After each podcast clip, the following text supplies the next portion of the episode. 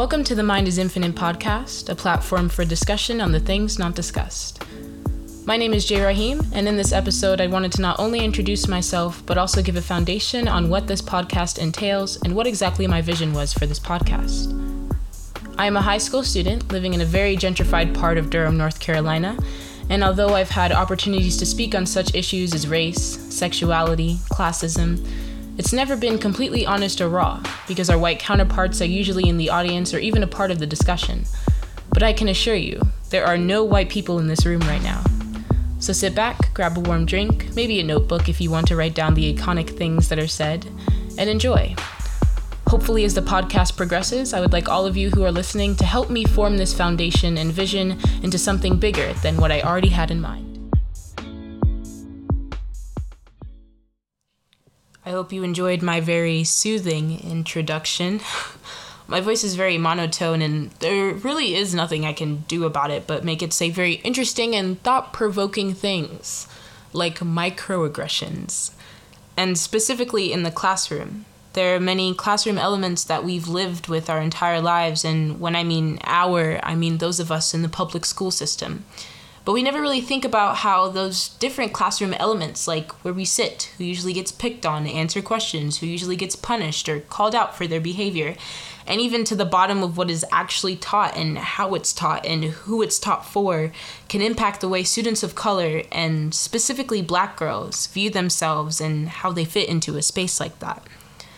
I've always been considered the person to raise my hand first, all through elementary school and middle school. Every question that was asked would follow with this this bitter silence as they waited for me to either shout the answer or raise my hand very viciously.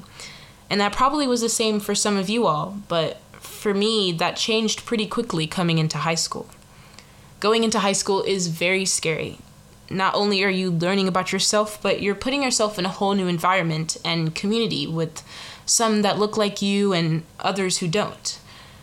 Unfortunately, though, our education system, even to this day, doesn't accommodate for that new community, that, that new diverse image. There are so many different ways microaggressions can be implemented in our everyday lives, but I just want to focus on the classroom, which, as a student, is something that I'm very comfortable with. One thing that has always stood out for me when I first started high school three years ago is how surprised people, white people really, and maybe actually our own brothers and sisters can be when they hear how, I guess, proper I talk, just my diction in general, really. They still call it talking like a white person, which is a microaggression in itself. I mean, how does one really talk white? And that's where it really started for me. I mean, it began to be a lot more difficult to put myself into situations because I felt as if I talked too much or spoke out of turn, I would be given a spotlight I really didn't want. We can even go beyond the talking white thing, you know, even black girls who may talk a little louder or just acting as themselves are considered ghetto, ratchet, hood. And why is that? Why do we as black people and people of color in general automatically feel judged by our counterparts or even our own community just because of the way that we speak? This all comes from the way the education system was built, this white culture initiative. To have the white heterosexual man be the ideal way of speech. You sit properly and raise your hand to be called on, do not speak out of turn, and don't challenge the authority in front of you. But that's not how this generation has operated. We've completely evolved away from that perspective because even though it never really was accurate, it's definitely not accurate right now. There's so much that can be done to change how much white culture controls our diverse environment, especially in the classroom, because it is so important to have students of color feel as welcome as possible in a safe space like school, when the world outside of those four walls doesn't even care if we rotted on the sidewalk. So I've written down some tips for teachers and students to understand really how to identify microaggressions and how to grow from the idea of white culture dominating the classroom. Number one, introducing and addressing white culture. Now, I've said the term white culture a few times before, but maybe not a lot of you really understand what that is or how it works. And to be honest, it's really hard to put into words. After doing some research, I've sculpted my own definition that I think will make the most sense for those being first introduced to this concept. White culture is this established normalcy in hopes of the most privileged being the most comfortable. According to the consolidated characteristics of white culture, there are six aspects of white culture perfectionism, defensiveness, progressiveness, paternalism, individualism, and objectivity. Now, all of these are very significant aspects of white culture, and each and every one of them somehow influences the way the classroom setting is operated. But I'm going to focus more on defensiveness and paternalism because I think they hold the most weight to what we're talking about here. With defensiveness in white culture, there will be this idea of power protection for those who are given authority, and any person who in some way degrades or challenges that authority is considered disrespectful or threatening to the one who is quote unquote in power. I'm going to use a very general example for better understanding.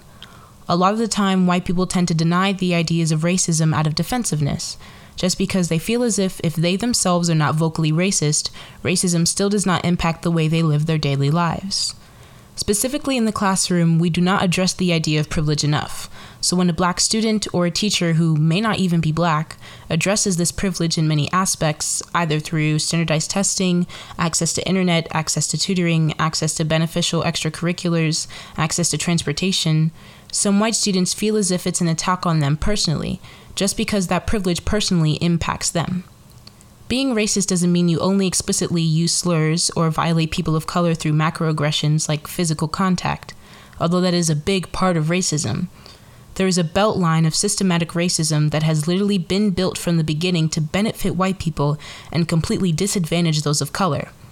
And white people need to understand that that is simply the foundation of their privilege. Now, paternalism is a little bit easier to explain.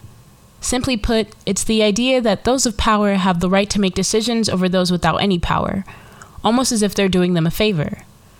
Paternalism can easily be inputted into the teacher student relationship, especially if the student is of color. Because a teacher has an established authority over the student, making decisions on behalf of them can be considered the best way. But why exactly is that?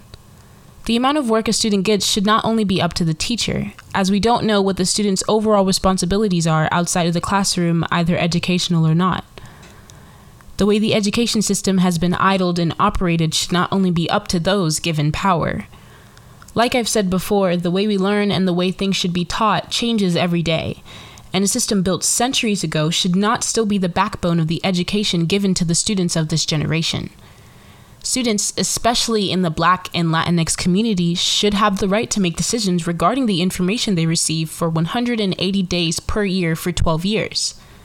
And although every classroom setting is very different, the overall teacher student relationship should be analyzed and critiqued a lot more critically, with the aspects of paternalism and decision making being the main point of what needs to be changed. Now, along with everything that I just explained, I want you all to take away something very important for how you can really introduce and address white culture. Take comfort in the discomfort. This is very much a lot more easy said than done, but defensiveness comes from not addressing your power and privilege at all, only because it makes you uncomfortable. That in itself is an issue that is taken too lightly in America, and especially in the education system. So I encourage teachers and students alike to understand the relation of defensiveness and fear, whether it be the fear of losing power in the classroom or the overall fear of discomfort relating to discussion or just authority.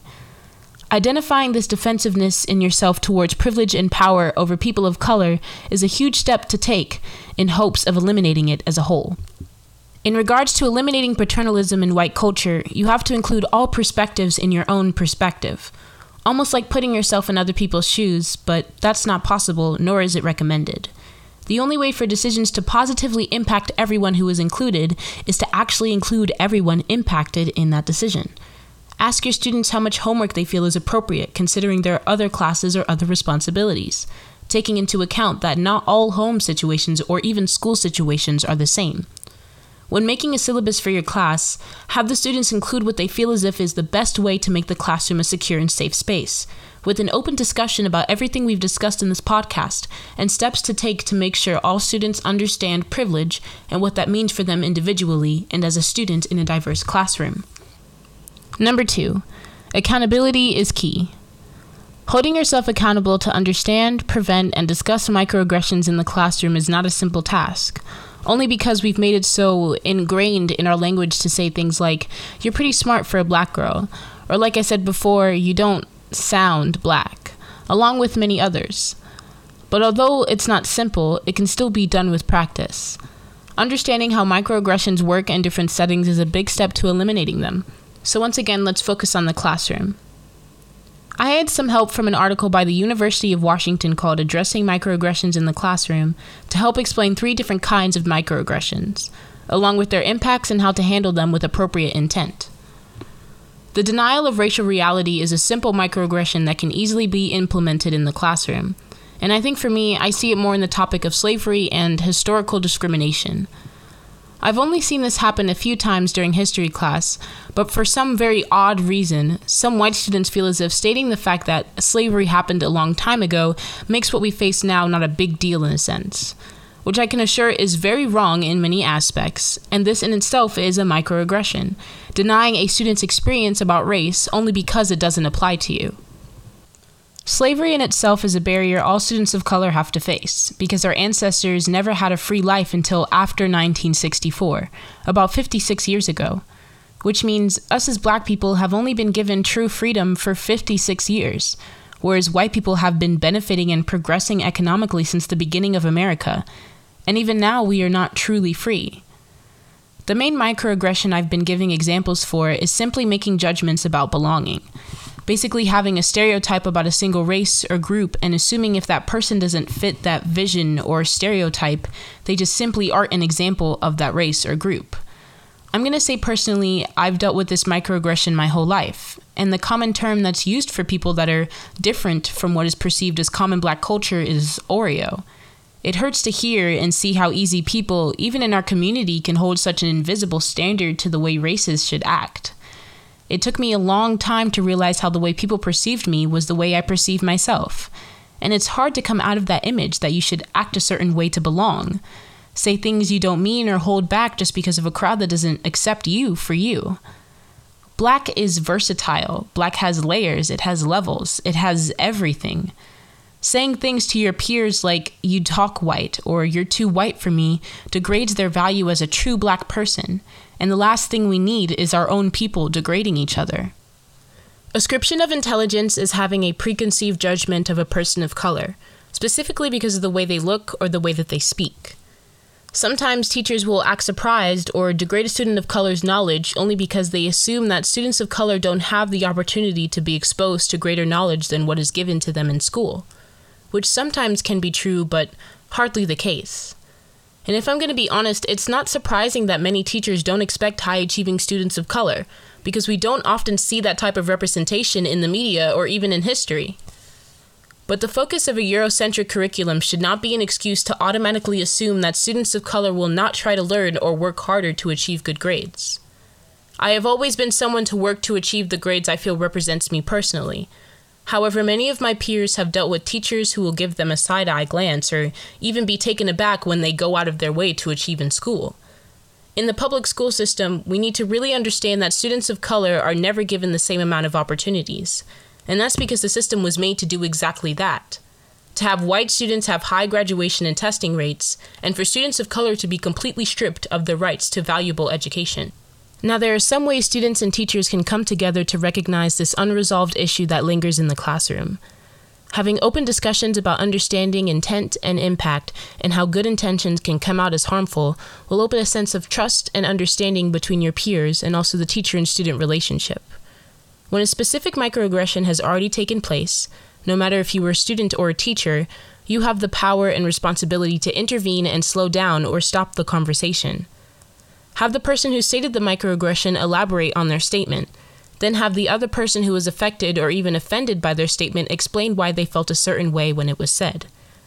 You now have to understand both sides and emotions that are visible and invisible. Support the person who was targeted while acknowledging the impact, and explain why the said statement was problematic or out of place. We all have a role to hold people accountable, and in this day and age, we can take things so lightly or hold things in because we've been told that we don't have the power to speak out on things that truly offend us or the people around us. You were fighting for the right to feel safe and welcome in a public environment like school. You were fighting for your right as a teacher who wants to help their students better understand systematic racism and how it impacts all of them in one way or another. I am telling you now, you have that power. Because your power is in your right. And if you are fighting for your rights, you're fighting for that power.